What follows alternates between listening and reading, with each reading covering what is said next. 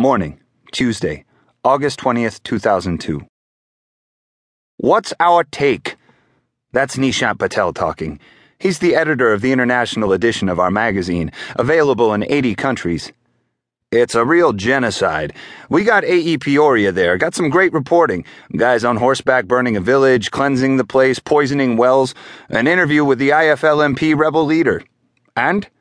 Uh, we'll be talking about the genocide, that the UN called it that. Great detail how the catastrophic. That's not new. The genocide? Yes. It's new. It only started last week. We've read it before. Nishant Patel is hearing story pitches for next week's magazine. Tuesday mornings, 10 a.m., in the 16th floor conference room. He sits at the head of the table, 13 swivel chairs in length. The section editors sit around him. It's an on scener, continues Jerry, the World Affairs editor. Horseback riding. The rebel leader's got a motorcycle. What are we saying? To have spent thousands of dollars so Peoria can land at an airport in Khartoum, tell us how hot and sunny it is, and bump his head in a Land Rover so we can read what we've already read in the Times? Nishant, the Times only did one story on it. My job as an intern, or as a just sort of promoted intern, is to sit in the meetings and write down the story list, divided into the proper sections, with a note on how long the story might actually be. Length is measured in columns. There are approximately three columns to a page, about 750 words total, depending on photos. It's a rough list that changes throughout the week. On Tuesdays at 10 a.m., I have to make a best guess at what stories are most likely to survive. Jerry's story on the genocide is already on death watch. The other editors are looking down, shuffling reading material, pretending to take notes it's not proper etiquette to gawk at a drowning man. And if another section editor does speak up, it won't be to rescue Jerry. It will be to throw a life preserver with the intent of cracking the drowning man's skull so he sinks even quicker. Like so.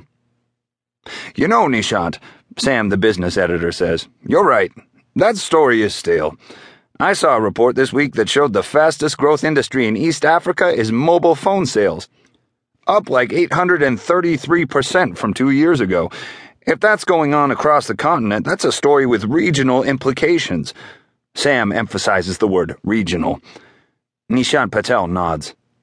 An outsourcing angle, too, says Sam. Americans outsourcing to the Indians, the Indians outsourcing to the Chinese, and the Chinese outsourcing to the Africans. Who are the Africans outsourcing to? Nishant asks himself. A great question. Yes. Get Peoria to talk to someone who sells mobile phones there. I write down the potential story mobile phones, outsourcing, East African genocide, Peoria, three columns.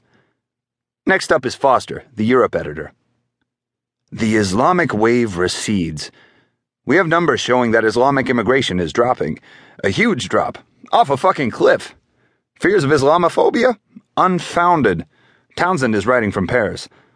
My sense is that the Islamic wave is cresting, says Nishant. Exactly. The Islamic wave is growing. The numbers don't tell the whole story. Other factors that aren't being looked at show a real significant increase. Townsend can get that in by Wednesday. Mm, that sounds fine, yes, says Nishant. Cover. The global housing boom, says Sam for business. The most expensive house in the world was just sold for $253 million. It's happening everywhere. Good, good, says Nishant. Didn't we just do that story, says Jerry from World Affairs, but Nishant has moved on.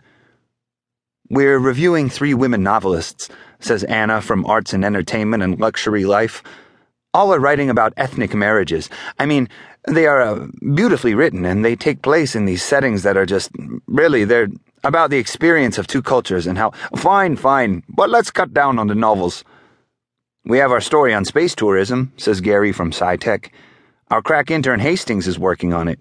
Who's Hastings? says Nishant. Let me say that my heart, well, I like the attention. After working over the summer as an unpaid intern, I'd been hired as a temp just last week. I never had my name mentioned in a meeting before. Nishant Patel is about to see me for the first time.